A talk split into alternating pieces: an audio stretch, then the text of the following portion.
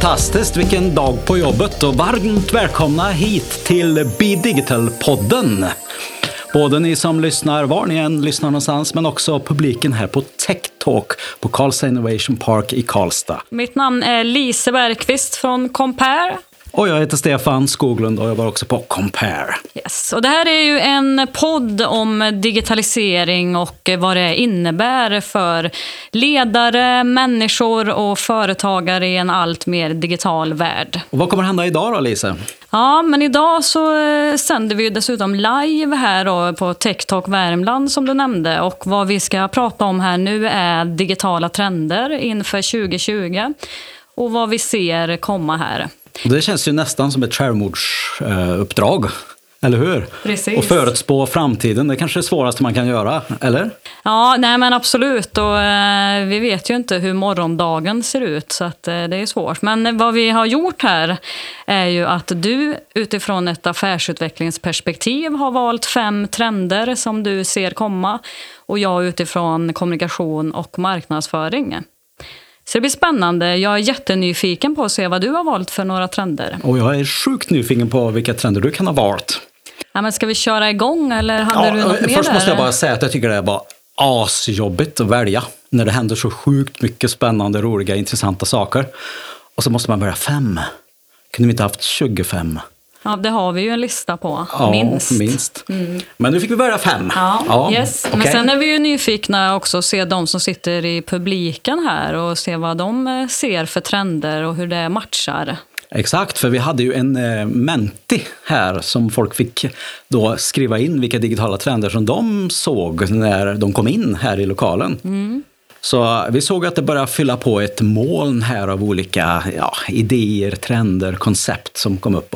Så i slutet av podden här så får vi påminna varandra att vi ska kika på den och se vad som har hänt. Och ni som tittar här på publiken, eller ja, ni som tittar på oss här i publiken, ni får gärna fortsätta att fylla på den här mentin under tiden om ni kommer på någonting som ni behöver tillägga under tiden. Och vi kör ju sådana här tech talks tio gånger varje höst och varje vår på Karlstad Innovation Park här tillsammans med Karlstad Innovation Park på Compare. Och eh, de, en del av de här trenderna som, som ni röstar fram här nu kommer vi använda som teman till våren, hade vi tänkt. Precis. Så ni gör en insats för Värmlands och Sveriges framtid när ni röstar på de här digitala trenderna. Det känns väl bra? Ja. Men eh, nu tycker jag helt enkelt att vi kör igång här med trend nummer ett som du har valt, Stefan. Yes, det gör vi. Det är trenden då som jag kallar för kinafiering och också kinafixering. Och vad kan det här handla om? Jo, det vi har märkt det under hösten hur det har börjat bubbla mer än någonsin att vi snackar om Kina. Så jag tycker att vi ska kika på Kina och ha lite koll på det här under nästa år. Vad är det som händer egentligen? Och det är två parallella saker som är så galet intressanta tycker jag. Och det ena är ju att de gör otroliga innovationer nu.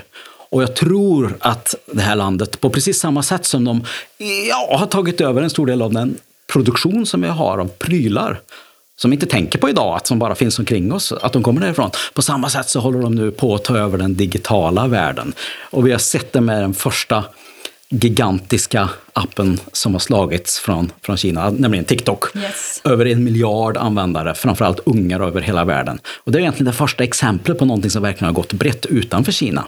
Men i Kina har de ju sitt eget ekosystem av otroligt intressanta tjänster inom det digitala som ligger ja, i framkant. Så det är därför jag tycker att vi ska kika på Kina här om man jämför med vi har tidigare oftast i Sverige kikat på USA såklart, men nu måste vi börja titta åt andra hållet också och se vad är det som händer här egentligen.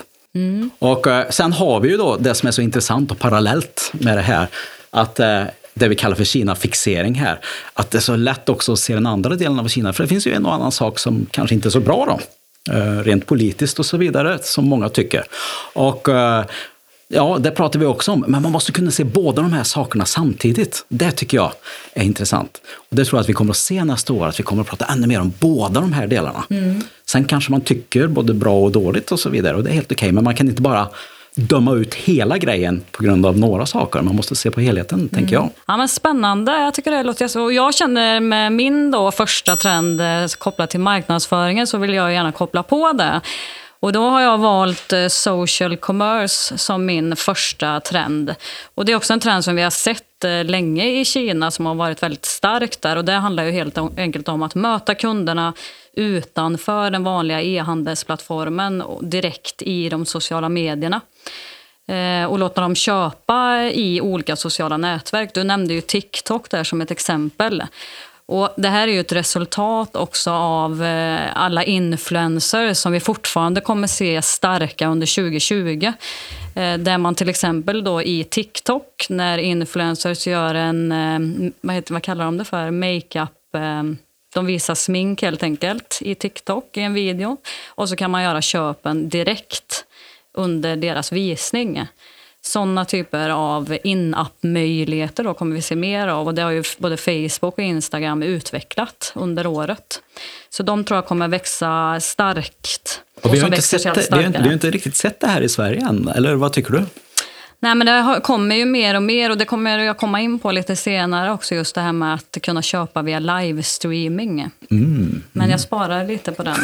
Gör det. Ja, men jag tycker det är superintressant det. Det är social försäljning på det sättet i digitala sammanhang. Ja, intressant. Jag tänkte gå vidare till min andra trend här och den har jag kallat för sensorer överallt. Och uh, att vi får kontroll över allt. Och vad menar jag med det här? Jo, sensorer, alltså små grejer som samlar upp information från omvärlden på olika sätt, blir mindre och mindre och billigare och billigare. Och de kan man använda på många spännande sätt idag. Och i och med att kostnaden blir så låg så kan man köpa in väldigt många sensorer och placera på olika ställen. Och vi hade ju en tidigare TikTok, nej TikTok, TikTok. Det är nästan samma sak. Ja, det är det. Ja, det är. En tidigare TikTok Vi skulle kunna här. använda TikTok. Ja, det, TikTok. ja, det skulle man kunna ja. göra. Ja. Nej, men där Karlstad El och Stadsrätt konkret berättade hur de använde sensorer i blomkrukor mm. för att se när de behövde vattnas. Och tidigare åkte folk runt enligt ett schema och vattnade de här blommorna. Eh, men nu kunde man då styra att man behövde bara åka till de som verkligen behövde vatten på sommaren. För ibland regnar det mycket i Sverige och ibland är det jättefint väder. Så då behövde man ju bara åka till de som ja, behövde vatten. Och då han berättade också om hur, hur de hade sensorer i blöjor och sensorer för många andra saker. Och man kan tänka sig hur skidanläggningar kan ha sensorer för att se vart folk är på olika sätt. Affärer kan börja använda det här för att se vilka avdelningar folk är på. Det finns massa olika sätt att börja tänka. Och så min trend här nu är att vi kommer att se det här överallt. Och att, att man kommer att börja mäta och testa och se. Och vi kommer att få helt nya typer av tjänster som vi inte sett förut. Så det tycker jag att man bör, som lyssnare här, fundera över vad kan vi innovera för nya typer av tjänster utifrån att kostnaden för att göra det här med hjälp av sensorer nu blir så billigt. Och att sensorerna kan börja prata med varandra och skicka information. Och det kommer att innoveras väldigt mycket inom IoT-området just kring det här. Så det, det tror jag vi kommer att prata väldigt mm. mycket om under kommande år. Spännande. Och många av de sakerna har vi kanske redan eh, runt omkring oss fast vi inte tänker på det. Mm, verkligen. Mm. Mm. Vi går vidare och eh, jag kan ju faktiskt inte undgå och ta med det här som en trend och, och då säger vi att vi älskar verkligen video. Och rörligt är ju inget nytt och det ser vi, det mesta av innehållet idag i sociala medier är ju rörligt. Men jag vill ändå ta med det här för att det kommer ju en växande marknadsföringstrend även under 2020, fast vi kanske ser det i nya former. Och några av de videotrenderna vi ser, som vi nämnde förut, är ju till exempel live-video och att man har inbakade shoppingmöjligheter direkt i livestreamingen. Och där såg vi till exempel Alibaba då, som slog nytt rekord under 2019. Där de under deras live-event, eh, det här jättelika shoppingjippot Singles Day så var det ju helt galande. 500 000 affärer gjordes i sekunden i deras live-event. Åh herregud. Så det är ju helt vanligt. Jag tror de gjorde en försäljning på 370 miljarder kronor under det här eventet. På en dag? Ja, mm. i det här live-eventet. Så det är väl någonting som man kan titta närmare på när det kommer till video. Jag vet ju en del svenska företag som gärna skulle vilja ha 370 miljarder i omsättning på ett år. Mm. Eller kanske en miljon. Mm. Mm. Men det här är på en dag. Nej, det är helt sjukt. Ja. Nej, men så video är väl eh, här för att stanna helt, helt enkelt. Och jag, tror olika att, former. jag tror att video kommer att komma in i nya områden där vi kanske inte har sett det förut. Nej. Så som industri till exempel och i manualer på Mm. ett helt nytt sätt. För att det blir så enkelt och lätt att göra det här istället. På det sättet. Och mer tilltalande. Ja, Ja. och att vi också är visuella varelser som gärna vill se än att läsa. Absolut. Yes, vi går vidare tycker jag. Ja, vi går vidare. Min tredje trend här, ehm, det, det är helt enkelt drönare. Jag tror att det börjar bli dags nu. Och jag har lagt till en undertitel här som är drönare, möjliggörare eller möjliga dödare. Och de kan nämligen vara både och. Eller hur? Och vi har sett kanske de här filmerna på drönare som genom ansiktsigenkänning kan du attackera en viss precis person och bara mörda den personen. Så det är otroligt hemskt på många olika sätt. Samtidigt då, så, så kan man använda drönare till positiva, roliga saker. Och jag tror att vi kommer att se båda de här sakerna utvecklas samtidigt. Och jag tror att det här kommer att vara året när vi kommer att upptäcka nyttan med drönare. Vi förstår att tekniken fungerar och, och så här i dagsläget. Men eh, att vi börjar verkligen fundera på hur påverkar det här mitt företag och min bransch? Och kostnaden för att utveckla en drönare går också ner otroligt snabbt, vilket innebär att man faktiskt kan, ja, vilket företag som helst kan börja erbjuda tjänster inom det här. Både ja, video som du pratade om, men också informationsinsamling och med hjälp av artificiell intelligens också analysera saker på ett helt nytt sätt. Och jag ska ge bara ett konkret exempel på hur det kan påverka en bransch. Till exempel, lyssna härom, jag lyssnade häromdagen på Ehm, en, en forskare som pratade kring, de hade helt enkelt kollat på elledningar sådana som sitter i skogen och tidigare när någonting blir fel eh, så, så kostar det otroligt mycket såklart när det ramlar ett träd på en elledning och måste laga den eller något annat fel. Eh, och vanligtvis så brukar det gå omkring folk i skogen och kolla dem här så att det ser okej ut i gatorna där så att det inte växer för mycket. Men nu har man alltså då skickat runt drönare som analyserar de här elledningarna och kan se vart träden eventuellt kan vara på väg att ramla ner. Och, och, så här. och drönarna kan ju åka 24 timmar om dygnet till skogen, eller hur? Och analysera det här. Och då kan man alltså förutse om någonting kommer att hända och helt enkelt eh, se till att det inte händer. Och det är klart att det sparar en enorm massa pengar. Så de företag som kan erbjuda den typen av tjänster, så Visst kommer skogsbolag då, eller elledningsbolag eller vilka det nu är som är intresserade av det här, att kunna köpa den tjänsten. Och då kan man både sälja drönare men också tjänsten, alltså analys av vad som drönarna ser. Så den typen av tjänster tror jag att vi kommer att se och att många företag kommer att innovera med hjälp av tekniken drönare under året. Och det här tror jag vi kommer att prata väldigt, väldigt mycket om då. Mm. Ja, men det blir spännande att se vad som kommer. Mm. Ja, ehm, vi går vidare. Nästa, ja, Yes. vad har du på gång? Eh, nej men som eh, trea då under kommunikation och marknadsföring, så nu kommer de här eh, liksom, trebokstavsförkortningarna. Äntligen! Äntligen! Ja. Som vi ju just fokuserar väldigt mycket på i den här podden. Och det är då att eh, H2H ersätter B2B och eh, B2C. Och nu börjar du bli lite flosklig här. Men eh, vad vi egentligen eh, menar är att eh, för att lyckas i sin kommunikation så måste vi tänka mer vem är personen bakom snarare än företaget. Och det här blir en allt viktigare del för att eh, lyckas. Och jag tänker, när jag tänker på det så tänker jag på den här gamla tandläkarreklamen, eller tandkrämsreklam tror jag det var. Okej? Där den här kvinnliga tandläkaren myntar det här eh, klassiska uttrycket att jag är inte bara tandläkare, jag är faktiskt mamma också. Precis som du är. Ja, jag är inte bara poddare.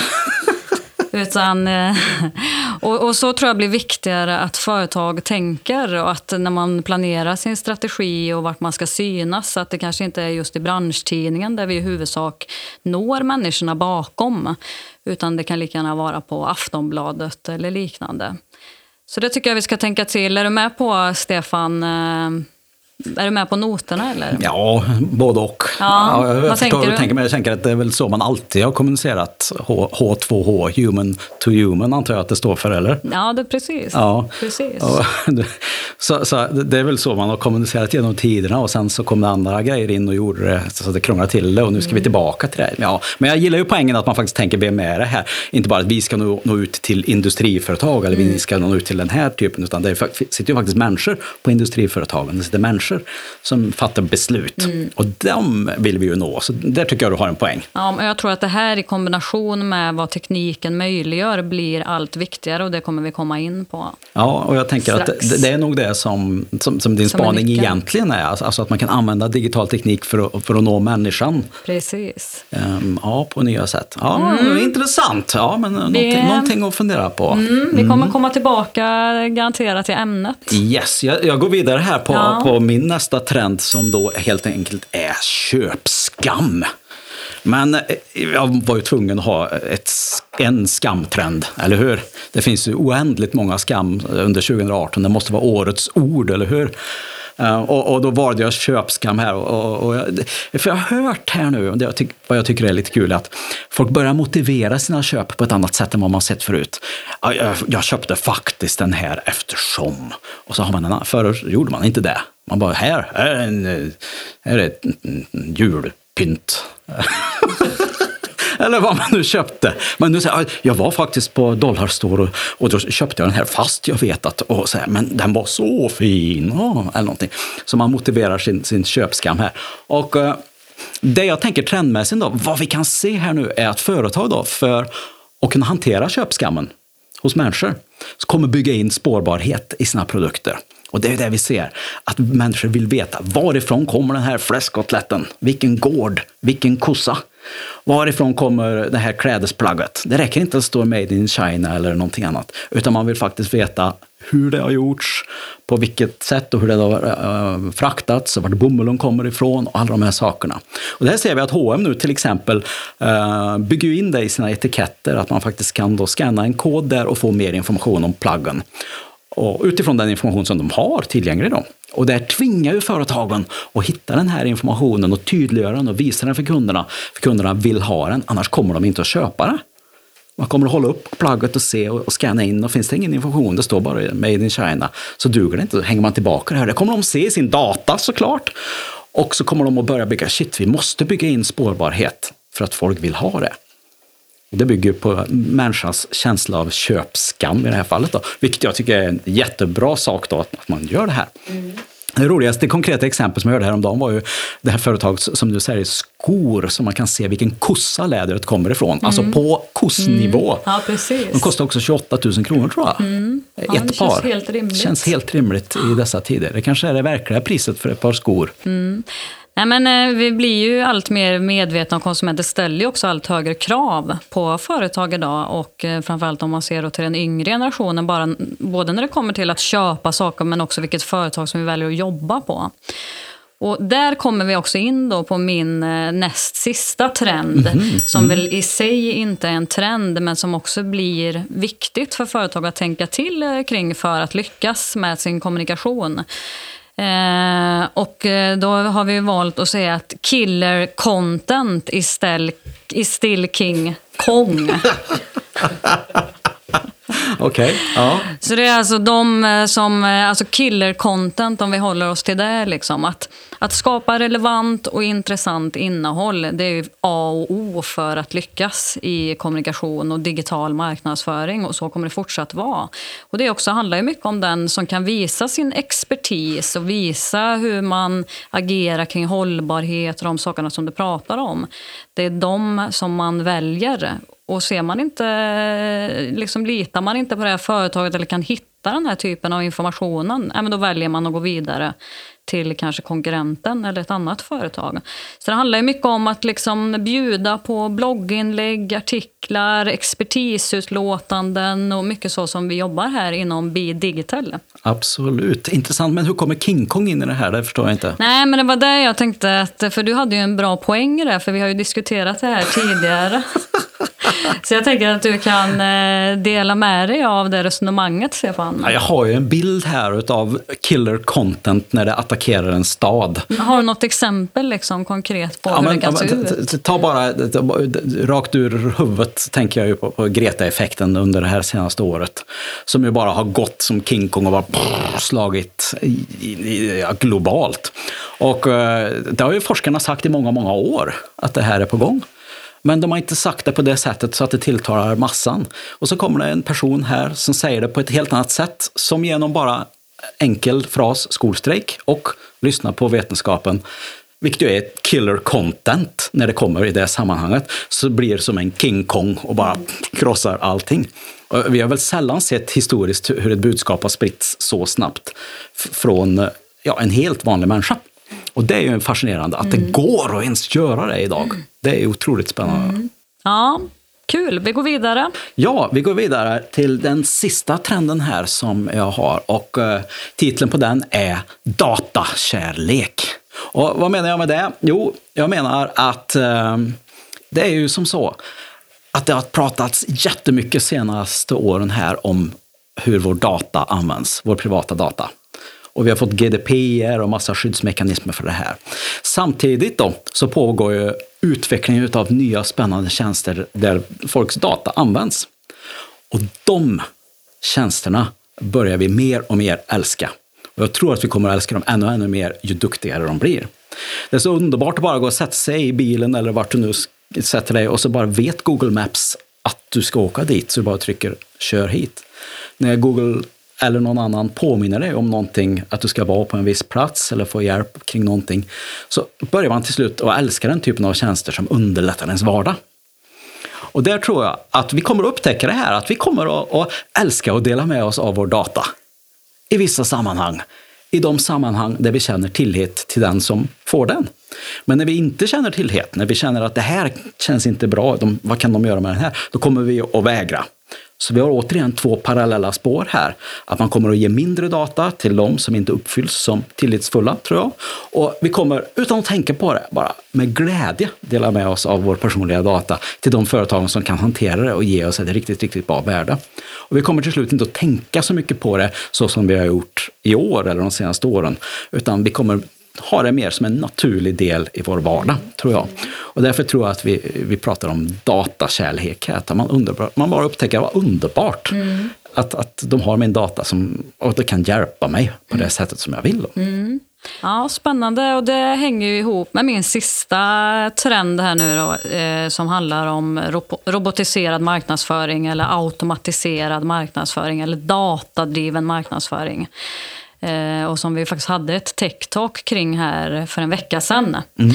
Och det är ju, handlar ju mycket om att ditt varumärke ska vara på rätt plats vid rätt tidpunkt och erbjuda rätt grej för användaren helt enkelt. Och eh, dagens verktyg som finns, eh, det har ju funnits en tid som eh, tekniken erbjuder det här så att man kan jobba på det här sättet. Men det är väl först nu som vi ser att företag faktiskt nyttjar det här och drar möjlighet av den här som det finns. Och det tror jag vi kommer se ännu starkare. Och det visar ju också det som du pratade om innan att vi vill, vi verkligen Eh, Eh, vi vill ha mer personlig anpassad marknadsföring och kommunikation och att vi är mer benägna att vända oss till företag som ger oss ett personligt och anpassad upplevelse. Eh, så det är också en sån sak som jag tror att vi vänjer oss mer av som vi tyckte var skrämmande. Men det här gäller också att eh, kombinera människan och tekniken. Och det tänker jag liksom är mycket min slutsats i de som jag har valt. Att för att lyckas så krävs det kunskap om människan och vad tekniken möjliggör. Och min slutsats, lite utifrån det du har pratat om, men även också utifrån det jag har pratat om, är ju också att det gäller att hänga med nu. Och att det finns otroliga möjligheter när man kollar på den digitala tekniken och, och sen börjar tänka ytterligare steg. Hur kan det här användas för att göra spännande, roliga, intressanta, värdeskapande tjänster för mina kunder eller för andra kunder, andra målgrupper som jag har. Och då behöver man hänga med och hålla koll. Så det hoppas jag att vi kommer att bidra med under nästa år i Digitalfonden. Tips och idéer så att man kan hänga med hela tiden. Mm. Ja. För nu har vi ju, det här var ju sista avsnittet av första säsongen av Be Digital-podden. Och vad är det, liksom, ja. Eh, det här är ju tionde avsnittet. Vad är det vi har mm. avverkat här nu? Man kan väl säga att Be Digital som vårt koncept handlar ju om um, Ja, alltså, den ska fungera, plattformen, som en slags digital oberoende rådgivare egentligen. Eh, som man kan ta hjälp av både för inspiration och, en metod för hur man kan jobba med sin digitala, resa. Det finns nio digitala motorer som man kan använda sig av. Det finns case som man kan se på hur andra företag har gjort. Det finns en verktygslåda och det finns en podd här också. Så vi har gått igenom de här nio motorerna i de här avsnitten och vikten av omvärldsbevakning och en del andra saker som mm. vi tycker har varit intressanta. Så till våren här, vad, vad ska vi fokusera på i, i nästa säsong av Digital-podden? Ja, nej, men vi kommer ju garanterat att återkomma till de här ämnena som vi har tagit upp i dagens avsnitt. Men eh, till våren så kommer vi bjuda in personer och då kommer vi återkomma till de nio digitala motorerna och koppla då till verkligheten, vad som faktiskt sker där ute, så experter inom området. Men sen kommer vi även synas under Företagssalongen, till exempel i Karlstad i slutet på januari, va? Mm. där vi mm. även livesänder under det eventet. Japp. Så det blir spännande, så då hoppas vi att ni kommer att hänga med oss eh, även till våren. Hoppas vi verkligen. Så tryck på prenumerera om du inte har gjort det än, eh, du som lyssnar på det här.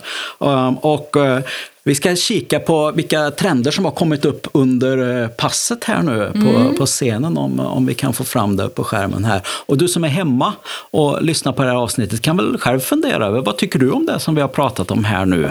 Och vad tror du det kommer att dyka upp för andra saker, andra trender, andra idéer som man bör ha koll på under kommande året?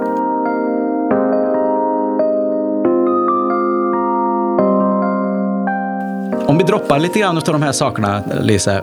Eh, AI är ju helt klart det största som flest har tryckt på här och skrivit. Men vi ser också en del andra spännande saker som Death of Marketing. Det var väl ingen höjdare för dig, du som jobbar med det? Och, och du förutspådde ju massa saker inom marknadsföringsområdet här. Och här tror de att det är helt dött. Nej, men det blir spännande att diskutera vidare det området, tänker jag.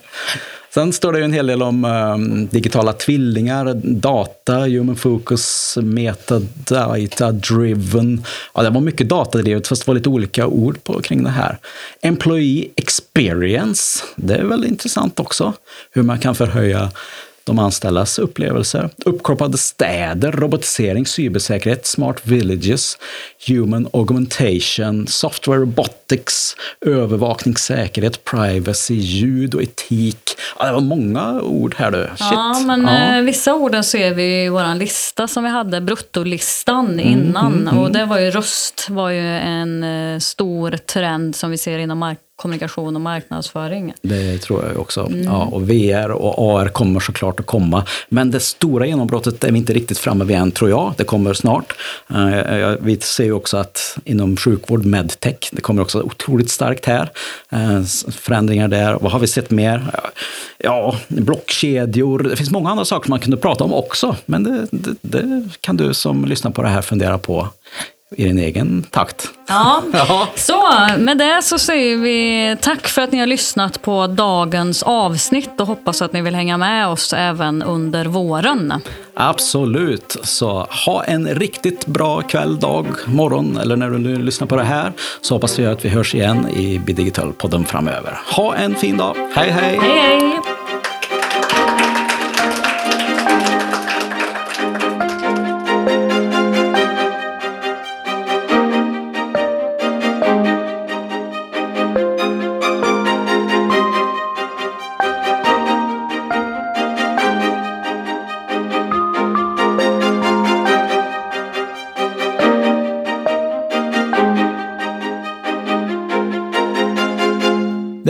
Avsnittet av Be Digital-podden har producerats av Studio Nyström Aktiebolag och medfinansieras av Europeiska unionen, Europeiska regionala utvecklingsfonden via projektet Smart Industri norra Mellansverige.